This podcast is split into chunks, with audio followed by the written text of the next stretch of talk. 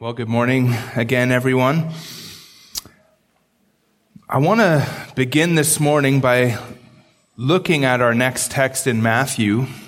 We're in Matthew chapter 5, and we've been going, if, you know, if you're here, you know this, but if you're visiting with us, we've been going verse by verse through the Gospel of Matthew, and today we come to Matthew chapter 5 and verse 31. Matthew 5:31 says this our Lord is preaching in the Sermon of the Mount and he says it was also said whoever divorces his wife let him give her a certificate of divorce. But I say to you that everyone who divorces his wife except on the ground of sexual immorality makes her commit adultery and whoever marries a divorced woman commits adultery. Now, if you've been with us in this series, you know that Jesus has been quoting from the Old Testament, from the law of Moses. And then he gives, in each case, he gives his own declaration of what his disciples are called to in regards to righteousness.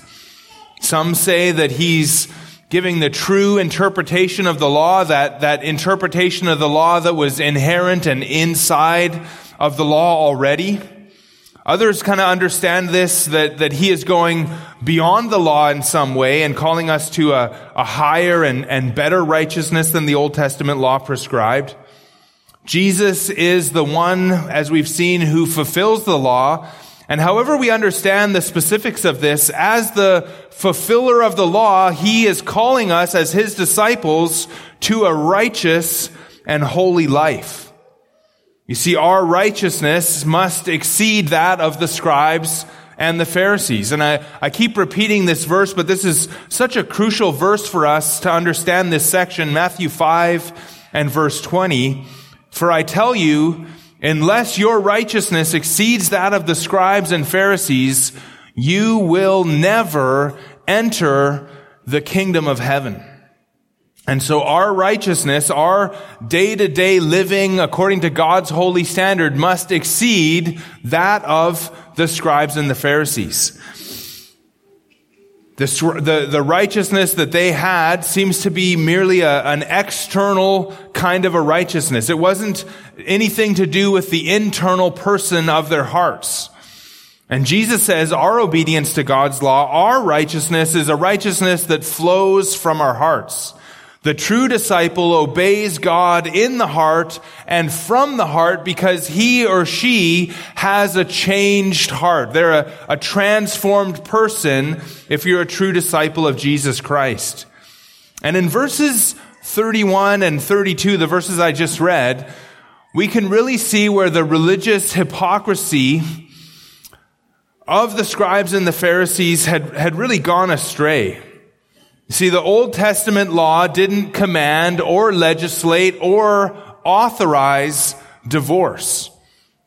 The law that, that Jesus quotes from is in Deuteronomy chapter 24. Deuteronomy 24 assumes that divorce would happen, but it's more of a warning about divorce than it is permission for it. But by Jesus' day, most of the rabbis understood it as a command. The majority school taught that divorce and remarriage was allowed for any reason whatsoever. John MacArthur says, quote, by that period of Jewish history, divorce had become so easy and casual that a man could dismiss his wife for such trivial things as burning his meal or embarrassing him in front of his friends. Often husbands did not bother to give a reason since none was required. End quote. And so all that was required was, according to Deuteronomy 24 and the, the Jewish interpretation of that day, all that was required was a certificate of divorce. A minority school taught that divorce and remarriage was permissible only in the case of adultery.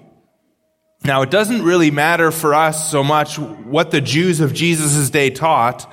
We need to know what is Jesus teaching? What does our Lord say about marriage, divorce, and remarriage? And that's what we're going to do in this little series as we kind of look at this in more detail. But as we do that, I want you to turn right now to Matthew chapter 19 where we get a little bit more detail about this. Matthew chapter 19, and we'll start reading at verse 1. Now, when Jesus had finished these sayings, he went away from Galilee and entered the region of Judea beyond the Jordan, and large crowds followed him, and he healed them there. And the Pharisees came up to him and tested him by, by asking, Is it lawful to divorce one's wife for any cause? He answered, Have you not read that he who created them from the beginning made them male and female and said, Therefore, a man shall leave his father and his mother and hold fast to his wife, and the two shall become one flesh. So they are no longer two, but one flesh. What therefore God has joined, or sorry, what therefore God has joined together, let not man separate. They said to him, Why then did Moses command one to give a certificate of divorce and to send her away? He said to them, Because of your hardness of heart, Moses allowed you to divorce your wives, but from the beginning it was not so. And I say to you, whoever divorces his wife, except for sexual immorality, and marries another, commits adultery. The disciples said to him, If such is the case of a man with his wife, it is better not to marry. But he said to them, Not everyone can receive this saying, but only those to whom it is given. For there are eunuchs who have made, have been made so from birth, and there are eunuchs who have been made eunuchs by men, and there are eunuchs who have made themselves eunuchs for the sake of the kingdom of heaven. Let the one who is able to receive this receive it. And so the Pharisees, they, they came to Jesus in verse 3, and, and they came with this test, and, and the test was based really on the debate that was going on in Jesus' day was divorce permissible for any cause or only on the, the grounds of adultery? And that was really the, the two views. The majority position in Jesus' day was that divorce was permissible for any cause, and another school taught that divorce was only permissible on the grounds of adultery. But Jesus, he takes them back to the beginning and he takes them back even before the law and he takes them to God's original design for marriage. And it seems that this is where he wants his disciples to be focused as well, on God's original design for marriage. You see, we're not so focused as, as Jesus' disciples, we're not so focused on what we can get away with without sinning. Our focus as disciples of Christ is what most pleases and honors the Lord. You see, Jesus wants us to honor and uphold what God has done in our marriage. God has joined two people together in marriage and that union should not be broken by men. The Pharisees, on the other hand, were more concerned with the legitimate grounds for divorce than they were with keeping the covenant of marriage. And the same thing can really happen to us. We, we can get very focused on when divorce and remarriage is allowed, and we can lose sight on God's intention for marriage. There's a, a debate in, in, I don't know, the evangelical world, in the Christian world on divorce, and remarriage. Good and godly men differ on when or even if divorce is permitted. And good and godly men differ on whether or not remarriage is permitted after divorce in certain cases. And it'd be easy for us, and I think it could be very easy for me to kind of get fixated on, on that and on, on that debate and getting the right answer there. And, and what we could do by doing that is we could lose the, the, the big picture of what marriage is intended to be. Now, when we understand the original design of marriage and what it is and what it points to, then the whole divorce and remarriage issue, I think what we'll find is it, it actually becomes very minor. It, it's a very, very minor difference. But the, the question for a disciple of Jesus Christ is not, is it lawful for me to get a divorce? The question is, is more something like this. How can I honor God in my marriage? Or another question that I, that I think I want to try to answer as we go through this series is, what can I do? This is what we should be asking ourselves. Not, is it lawful to get a divorce, but what can I do to tell the truth about God and the gospel in my marriage? What can I do to tell the truth about God and the gospel in my marriage? Now, that question might not even make sense to you right now, but I hope by the time we're through this series, and even as we even get through this morning's message, I hope that that question will make sense. What can I do to tell the truth about God and the gospel in my marriage? And so what I want to do over the next number of weeks is I want to kind of break off of our series in Matthew, and I want to spend a few weeks and I want to look at marriage. I want to look at what does the Bible say about marriage? When we understand marriage, we'll be much more equipped to understand what, if anything, can separate a marriage. And to do this right, what we need to do is we need to follow Jesus' method and go back to the beginning. And what we're going to do today, and again for the next couple of weeks, is we're going to, we're going to do things a little bit differently than we normally do here. Normally, we look at one text of scripture and we study what that text says. And we go verse by verse, section by section, and we, we look to understand and apply the meaning of those verses. Today, what we're going to do is we're going to look at the topic of marriage. We're going to look at what the scriptures teach about marriage. And, and I want to talk just a little bit about the method that we're going to use in this next couple of weeks because I, want you to know that this is okay. That what we're going to do is we kind of look at a topical series on marriage, this is okay. Now, our church is committed to verse by verse, what we call expository preaching. Expository preaching. And expository preaching is made up of two words. Expository. Expository is, means that the preaching that we try to do on Sunday mornings here is, is, exposing what's in the text, right? I, I show you what's in the text and I try to expose what is there. And when we do that, we explain the text. Whoever's preaching in this pulpit, typically we, we're trying to explain the text and explain what it means. I explain the words and I explain the sentences and I unpack the meaning of the text. Now the other word in expository preaching is preaching.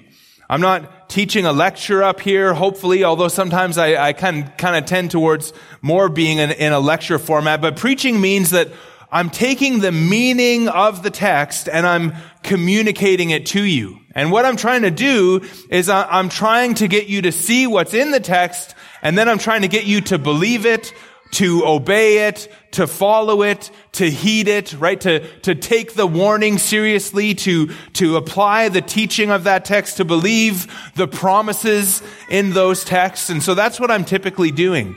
Preaching means I'm trying to get you to apply the meaning of the text into your life. Now, usually, the best way to do expository preaching is to go verse by verse, line by line through a book of scripture. And that way we follow the argument of a book. Whatever the book of scripture we're looking at, we try to follow the argument of that book. And, and that way I don't choose the topics that I just like teaching and preaching about.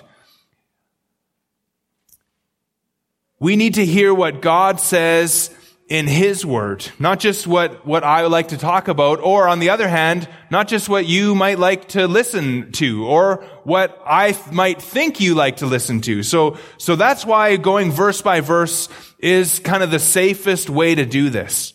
But, and this is really important, you can Listen, you can preach verse by verse through a book of the Bible and you cannot do expository preaching. You can go verse by verse through the Bible and you can, and if somebody is doing that, but they're not drawing out from the text the meaning of the text, it isn't expository preaching. If they're not drawing the meaning of that text out in its context, it's not expository preaching. They're not doing biblical preaching. You know, sometimes somebody can go verse by verse through a book and, and just give rambling thoughts on a text in scripture. That's not expository preaching. And that's not good preaching. Sometimes you can go verse by verse through a, a book of the Bible and give a, a, kind of running commentary on, on what you, you see in the text, a, a running commentary on the verses. That's not expository preaching either. Preaching is, is again, expository preaching means taking the meaning of a text or texts and preaching the meaning of those to others to convince them of the meaning so that they can apply it properly to their lives. Okay, so that's what we normally do here, but we're, we're doing a little bit different. We're to do topical, but I'm still to be drawing the meaning of the scriptures from their context. And we're looking at scriptures, in this case, that talk about marriage. And so hopefully that you can see that and see what we're doing here. A, a, topical message must draw the truth from the passages that we're looking at according to their contexts. And, and I don't know, hopefully that's kind of helpful for you. I think it's important that you know what we're trying to do and, uh, and what, what you should be trying to do as well during the preaching time. Now, I just want to say one more thing about preaching. I feel like I haven't done this and maybe should have done this earlier. But one more thing about preaching. Your job, right? You have a job during this time. Your job during the preaching is to think about how to apply the truth of that passage to your life. Your initial job is to just kind of look and see if what I'm saying is indeed what the passage or passages that we are looking at teach, right? So your job is first to say, is what Pastor Mike's preaching, is that actually come from the Bible? Does the, does the Word of God actually say that? That's your kind of first job is like a discernment job. Am I actually preaching what the Bible says? Your second job, the second part of your job is if I am preaching what the Bible says, then your job is to think about how can I apply the truth of that passage to my life? How can I believe those promises? How can I uh, avoid those warnings? How can I implement those commandments in my life?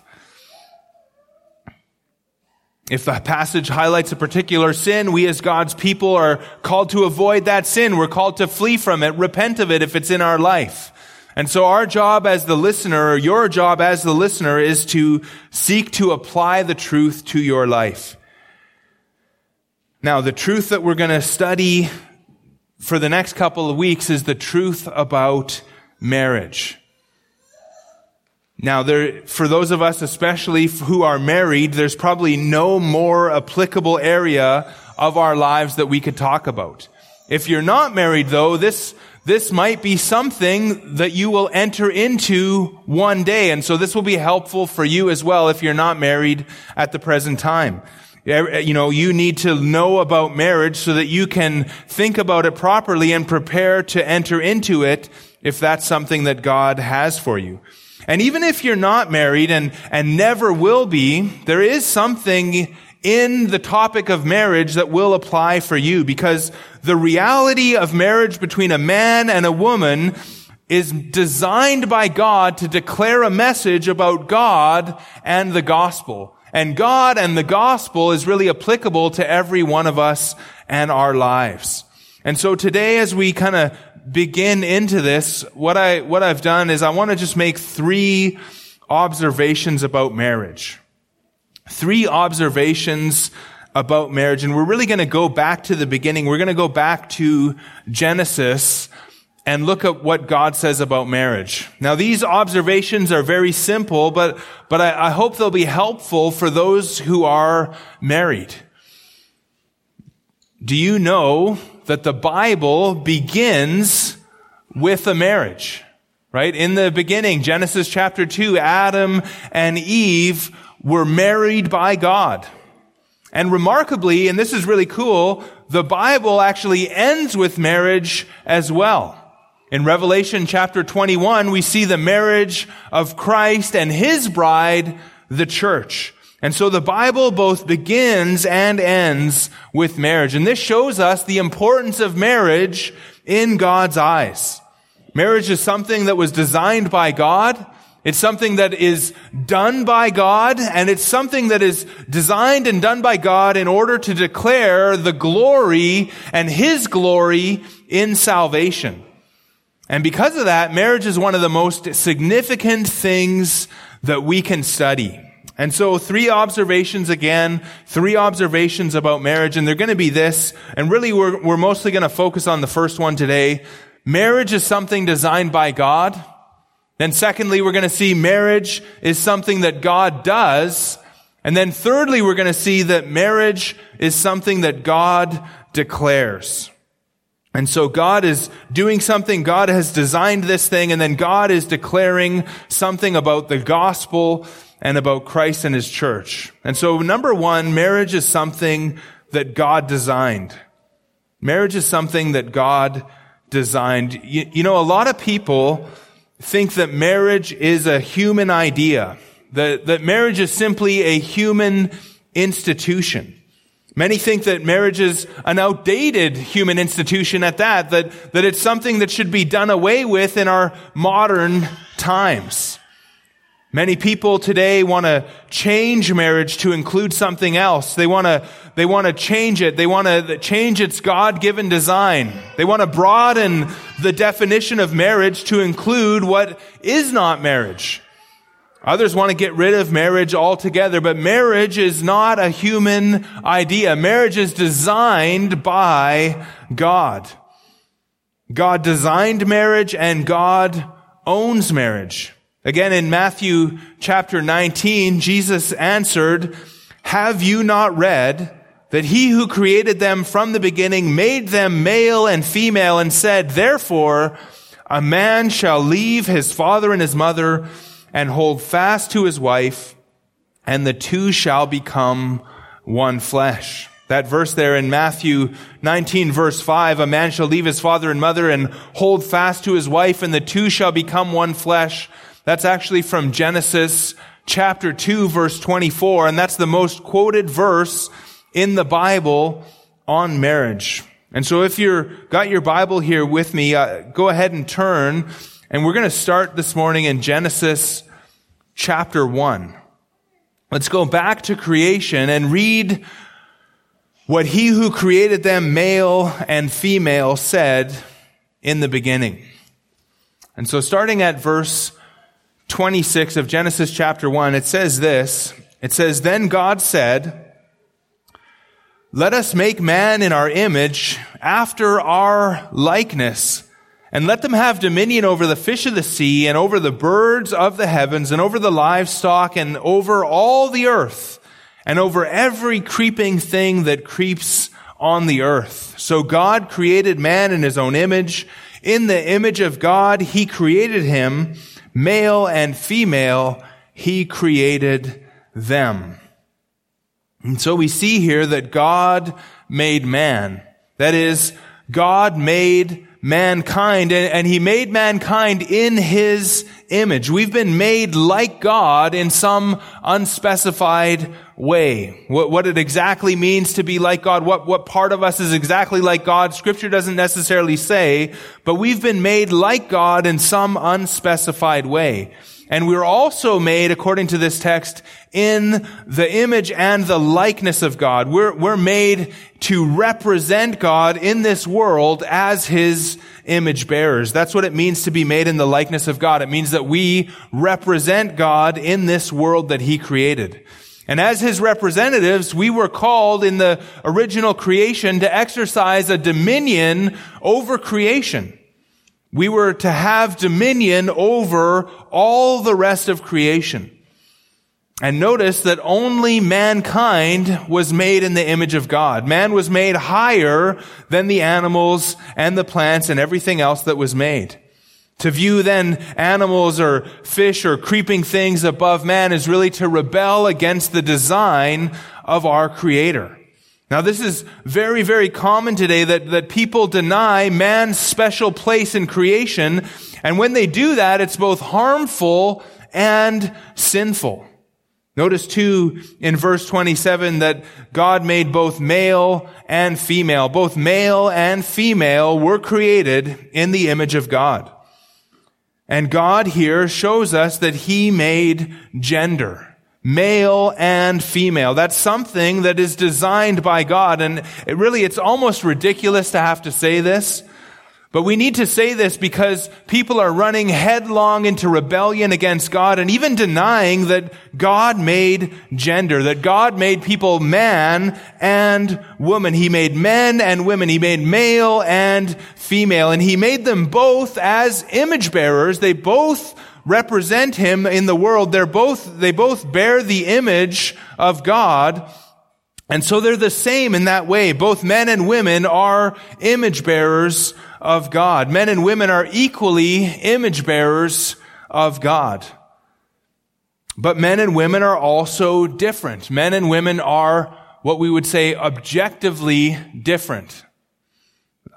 Men and women are not subjectively different, right? Men, men and women, it, it doesn't matter how I feel, right? That's what subjective is. It doesn't have anything to do with my feelings. I am male because God made me that way. I, am male because I've been born male. It's not something that we feel. It's something that is objectively true about us. You can look at me and you can see if you're not insane or denying or suppressing the truth and unrighteousness, you can see that I'm a male. You can look at Jody and say, that is a female. It's something that's objectively true. It doesn't matter how we feel about it. And again, just that I even have to say that in a series on marriage just shows the insanity of the sinful rebellion of this world against God and His design, that, that we would even need to argue this point. But there is male and female. And they're similar in that they're both made in the image of God. They're equal in worth, equal in value,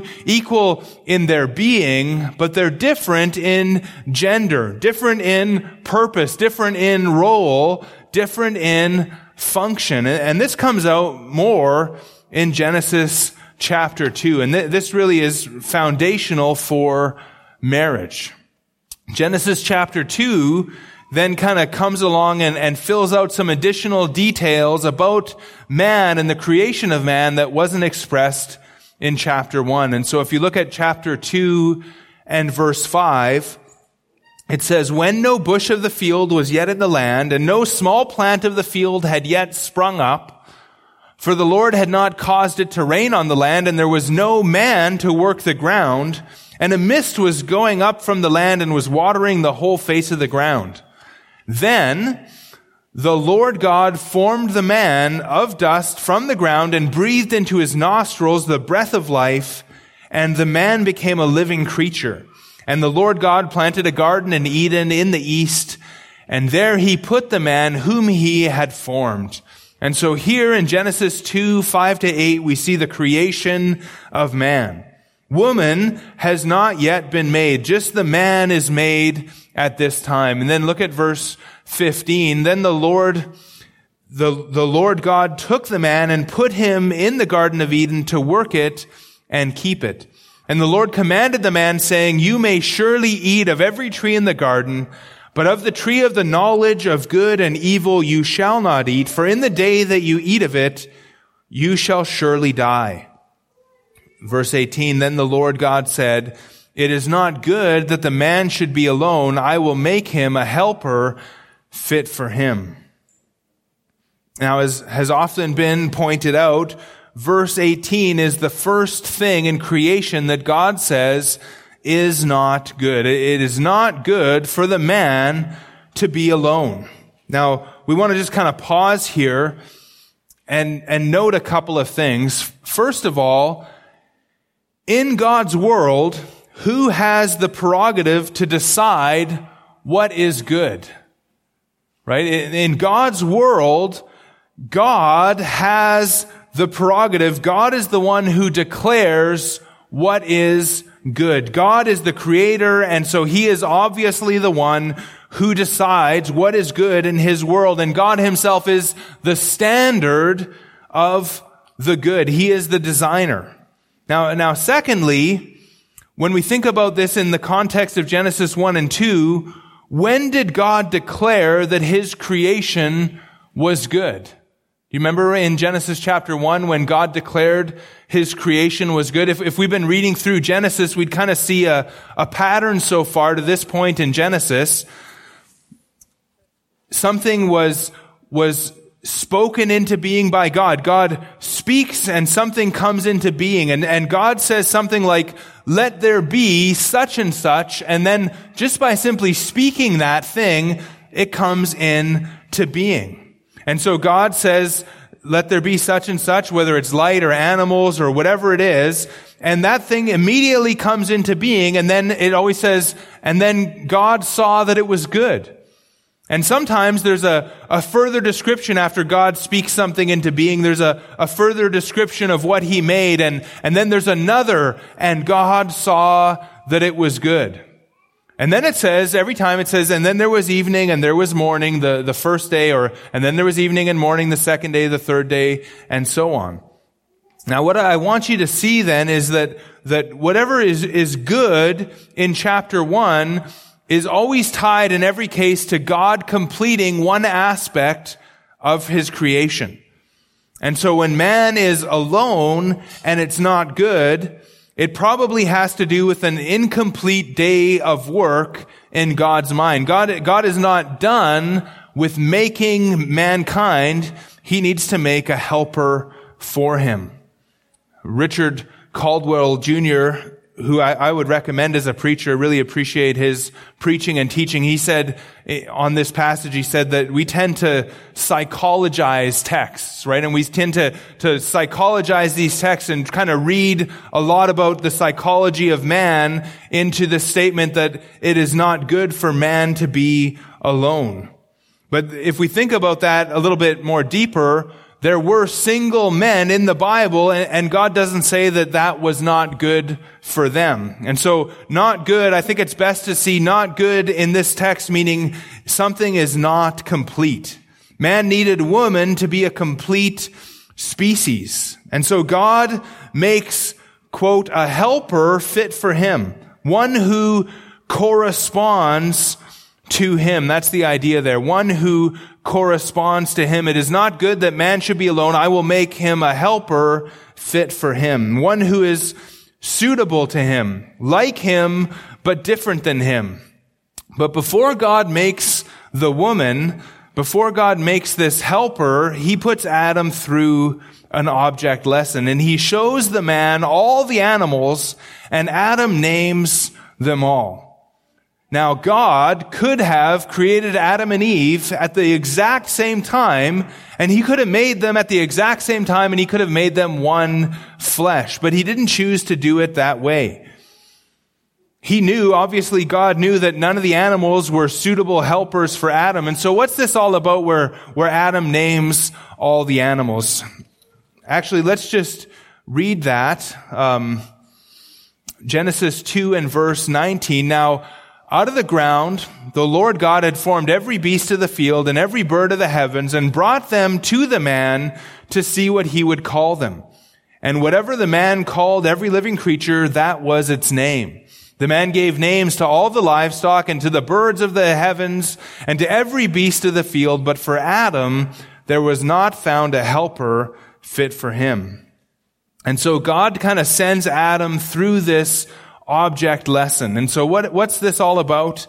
Well, by naming all the animals, God is showing Adam and he's showing us through Adam the headship of man, the dominion of man over the animals. He's showing also the uniqueness of human nature over the animals.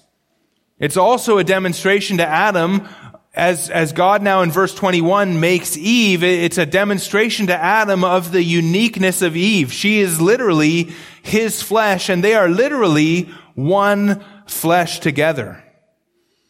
Now notice how Adam was made before Eve, and then Adam actually goes ahead and, and he names Eve as well. And so we could continue reading in verse 21, or just at the end of verse 20. But for Adam, there was not found a helper fit for him.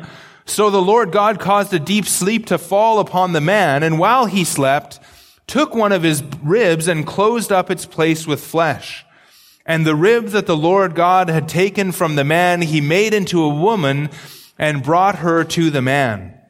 Then the man said, This at last is bone of my bones and flesh of my flesh. She shall be called woman because she was taken out of man. And so right there we see that, that Adam named womankind, he named that, that the gender that we call woman, he named her woman. And then if you just kind of flip over to Genesis chapter 3 and verse 20, we see that Adam also named this woman Eve. And so the man called his wife's name Eve because she was the mother of all the living. And so Adam was made before even Adam even names her just like he named all the animals. Now, the, the apostle Paul is going to argue from this, this priority of creation that man was made first. The apostle Paul is going to argue that God has designed men to be head or to be the, the leader, both in the family and in the church, and we could say in society in general. Man was made by God to be the leader, the head. Uh, men were made to lead, and women were made to help. And, and all of this happens before the fall, before sin has entered into the world. Now, this woman that, the, and, and we'll, we'll kind of talk about role and function and all of that as we kind of go further into our series, but I just wanted to, to note that for now. Now, th- this woman that God has created out of Adam's rib is perfectly suited to Adam. She comes from him. And, and the animals, they were different than him, but she is like him. And when the Lord made the woman, he, it says there that he brought her to the man, verse 22, and, and he made into a woman and he brought her to the man. And what this is, in verses 22 to 24, this is the first wedding.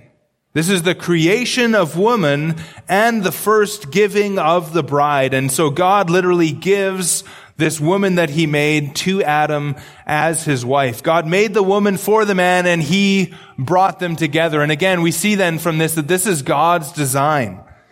There, there's nothing like this. There's no marriage like this for the animals. God has designed this specifically for his image bearers, men and women. And so again, verse 23, then the man said, this is at last, this at last is bone of my bones and flesh of my flesh. She shall be called woman because she was taken out of man. Therefore, a man shall leave his father and his mother and hold fast to his wife and they shall become one flesh. Verse 23 gives us the literal situation with the first wedding. The, the woman and the man were literally one flesh. And verse 24 is now the Lord's word through Moses about all future marriages for all of mankind. Therefore, because of what God had done in this first wedding, therefore a man shall leave his father and his mother and hold fast to his wife and they shall become one flesh. Now there's three verbs in verse 24. A, man shall leave his father and mother and he shall hold fast to his wife and they shall become, they shall be, or, or even they are in that moment, they are one flesh. And that is marriage. Those three verbs describe marriage. In, in, in seminary, we kind of learned a, a, a, rhyming thing that, that kind of goes with verse 24. The man shall leave, the man shall cleave, and the, the two shall weave. They shall, their, their lives shall intermesh. They are, they become one flesh. And so leave, cleave, and weave. And this is God's design for marriage. This is the most quoted verse on marriage in the entire Bible. And this is really the foundation for it all. Now it says there that a man shall leave his father and his mother. Now this, this leaving doesn't mean that, that this man never talks to his parents or that he's mean to his parents, but there's a, a separation from the relationship with the parents so that the man and the woman now form this, the primary relationship. The, the primary relationship of these two people is not with their parents anymore. It is now with their spouse. There's a, a, break from the parental relationship and the new couple forms a family of their own. And we're going to talk about that more when we come to this idea of one flesh and what that means. But the, the first verb there is that the man shall leave his father and his mother. And of course that applies as well to the woman in the marriage. The, the second verb there is, and it says, and he shall hold fast to his wife. The New American Standard and some other translations have be joined to his wife. And that verb there, that word means to cling to or to stick to, to, to hold to. And this word, this, this, this clinging to, holding fast word is where we get the idea that marriage is a covenant. Have you, have you heard this covenantal language in marriage that marriage is a, a covenant? And we often use that in our weddings. It, comes from this word, this idea of holding fast.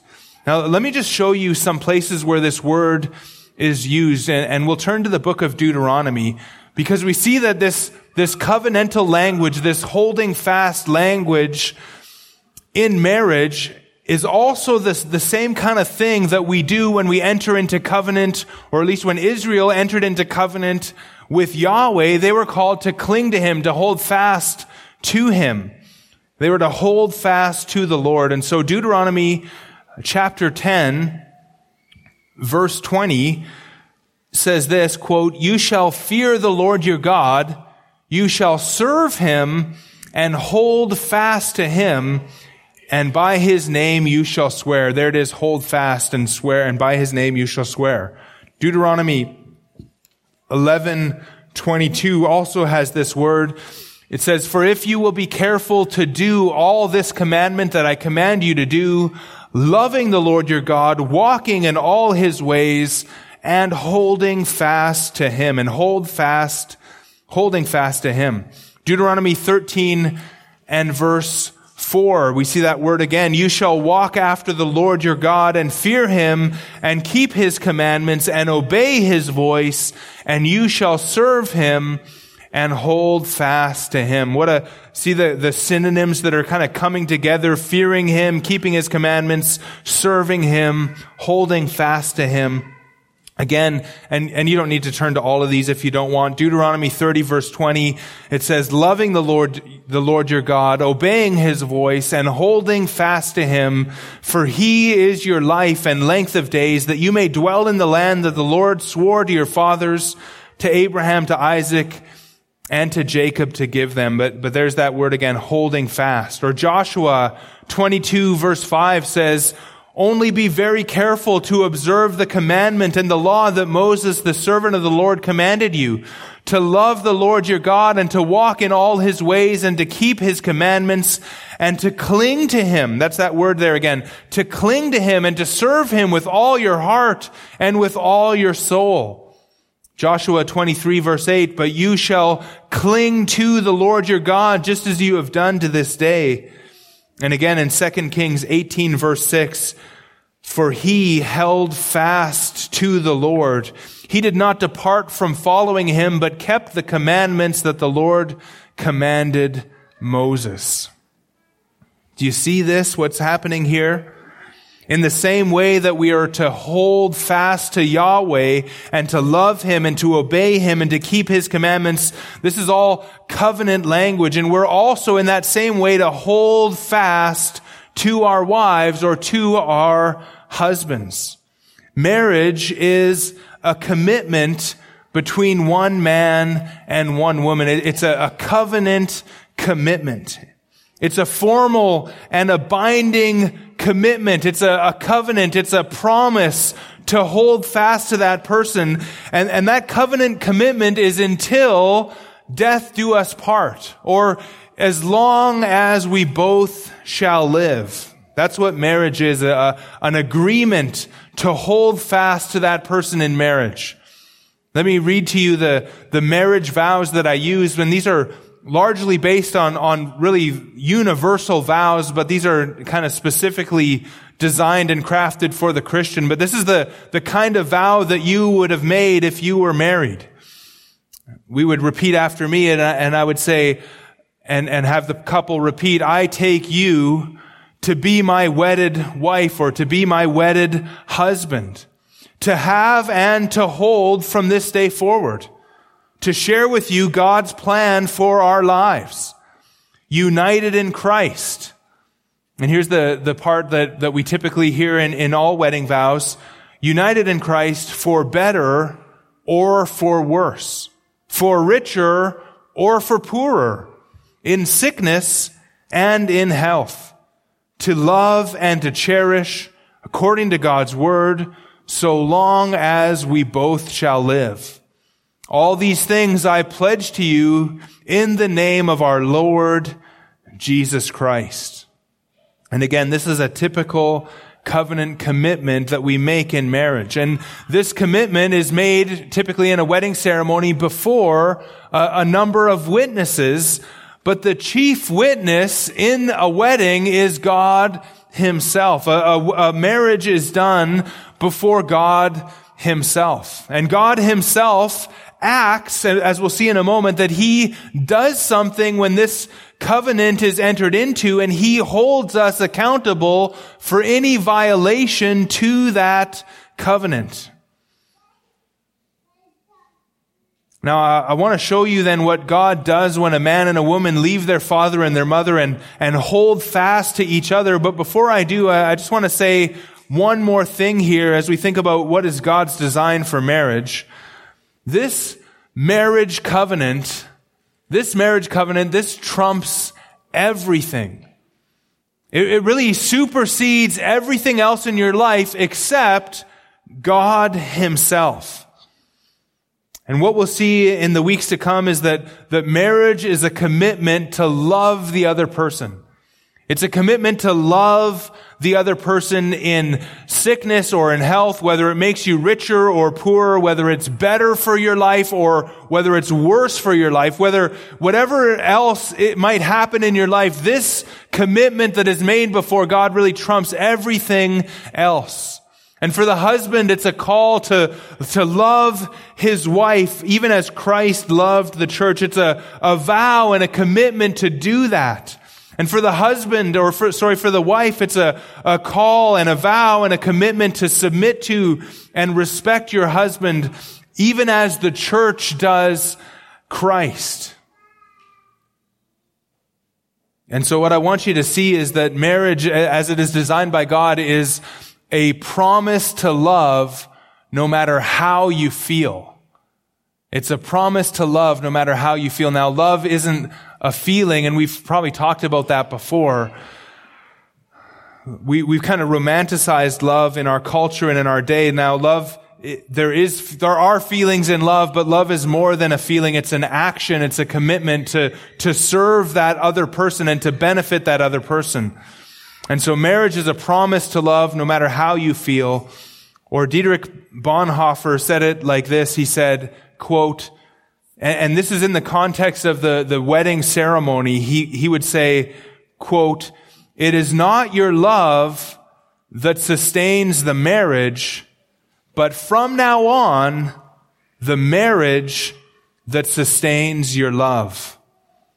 In other words, again, it's a, a promise to love no matter how you feel. It's a, a commitment, a vow, a covenant to love that other person as long as you both shall live. That's God's design for marriage, male and female, and there's this leaving and there's this cleaving, entering into covenant. And now we'll see number two, and we're, we're just going to only just really touch on the next two points. Number two, marriage is something that God does. Marriage is something God does. What does he do? Well, God designed marriage and, and he is involved in marriage. He's involved in every marriage, whether it's for a believer or an unbeliever, whether that marriage is in the church or outside of the church, whether it's affirmed by the government or in some countries not affirmed by the government. Whatever, whatever the case, whatever the kind of marriage, God is involved in that marriage as long as it's a man and a woman who are, are leaving and cleaving and committing to one another. God is involved and God works in marriage and what he does is described in the, the third verb that we see in Genesis 2.24, where it says there that the two, or they, shall become one flesh. They shall become the two, male and female, as Jesus put it in Matthew 19. And actually go ahead and, and turn with me to Matthew 19. The, the two there, they shall become one flesh. Now in the ESV, this kind of sounds like a, a future event. But we already saw that Adam and Eve were one flesh already because God had made them one. And he does the same. God makes the, the, the, the, husband and the wife one for every married couple. The Hebrew of Genesis 2.24 indicates that they, they enter into this state of one flesh. And they now are one flesh, when, when this leaving and cleaving happens, they become one flesh. God makes them one. And so again, Matthew 19, look at verse 4. Jesus says, Have you not read that he who created them from the beginning made them male and female and said, Therefore a man shall leave his father and his mother and hold fast to his wife, and the two shall become one flesh. So they are no longer two, but one flesh. And then he says, what therefore God has joined together, let not man separate.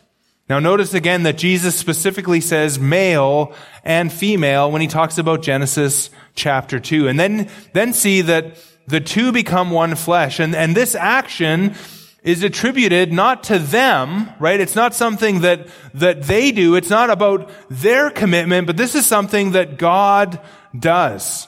God has joined them together and now, therefore, they are not to be separated. They do the leaving of their parents. They do the cleaving and enter into covenant together, but God is the one who then joins them together. And so God is the one who holds marriages together. And so we want to ask ourselves then, well, what does it actually mean to be one flesh?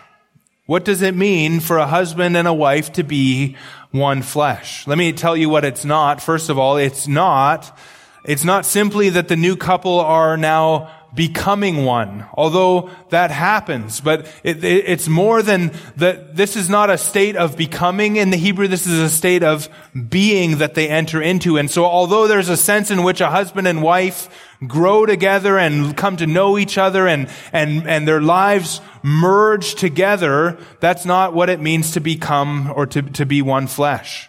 It's more than merely the physical intimacy that usually occurs in marriage. The, the one flesh idea is, goes beyond simply physical intimacy. What it, what it means then to be one flesh is that it means that the two become one family unit. They become one family and a, a new family is formed by God in this marriage.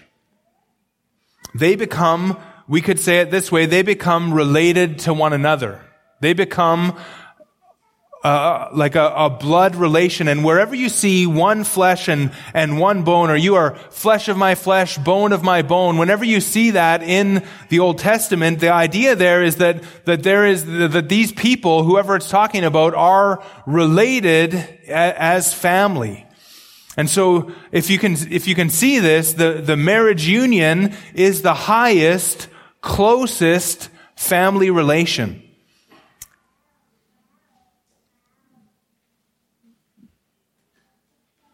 Marriage then is, is God creating a new family unit. And, and I think this is where a lot of people misunderstand marriage because I think a lot of people in their minds would think something like this, that, that they are closer to their kids than they are to their spouse. But that's not what this one flesh idea is. The, the, the one flesh idea is that you are a complete family unit if you are married, even if you don't have any kids. And you are as close to your spouse, and even we could say closer in this one flesh union than you were with your parents before that, right? Or than, than you will be with your children. And so this, this one flesh, this thing that God does, joining this couple together makes them a family unit. Now, I just want to very briefly touch then number three on, on this is something, marriage is something that God declares. And we'll look at this in more detail next time. But what, what I just want to touch on is that marriage as something that was designed by God and as something that He does is, was designed and, and done in order to declare something about our, about salvation. Through the gospel, Christ is, is joined together with us and we become the bride of Christ. And so marriage was designed by God to show the glory of salvation. And so that's what I meant by that question I asked at the beginning. Does your marriage tell the truth about God and the gospel? Because in, in salvation, Christ becomes like our husband and the church becomes the bride of Christ and Christ comes and he saves us when we were yet sinners. He, he loved us with this perfect love and he came to make a way in, in, in, order to make us righteous and to bring us to himself. And so although we were dirty and sinful and really uh, an abomination in God's eyes because of our sin, yet because of the love of Christ, he comes to us and he takes on human flesh and he, he lives in our places, our representative in order to save us and to cleanse us and to make us holy and righteous in his sight. And so in salvation, because we are, we are joined to Christ in a spiritual union, we are now married to Him and we become His body so that we are the body of Christ. And he, in this covenant commitment to save us, he is committed to us. And he will never leave us nor forsake us, right? And, and so he is, is committed to us to do us good, to love us as his bride, really until death do us part. But the good news is that Christ rose from the dead and will never die again. And so there is no separation from the Lord Jesus Christ. And we as the church that has been saved by this loving husband, Jesus Christ, we come to love him and see his greatness and we submit to him as, as a joy. And, and, and, it's a privilege to submit to the Lord Jesus Christ. And so in our marriage then, as we, uh, as husbands love their wives and as Christ, or sorry, and as the, the brides submit to their husbands, they, they show a picture of the gospel. And we'll talk about that more next time. But that's really the greatest truth about marriage. And, and then as you love your wife or as you serve your husband wives, you are showing the, the, the great gospel, the great salvation that we have through Jesus Christ.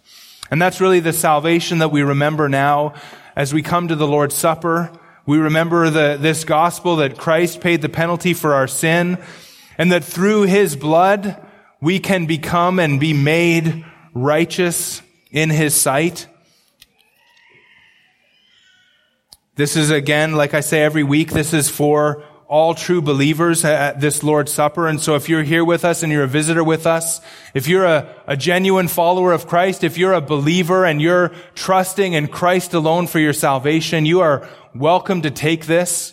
But each and every believer is also warned in scripture not to take this in vain, that, that we're to do this and discern the Lord's body. And if we don't do that, if, if we don't discern the body of the Lord, if we don't discern that He's the one that died for our sins, it, Scripture tells us that we are eating and drinking judgment on ourselves.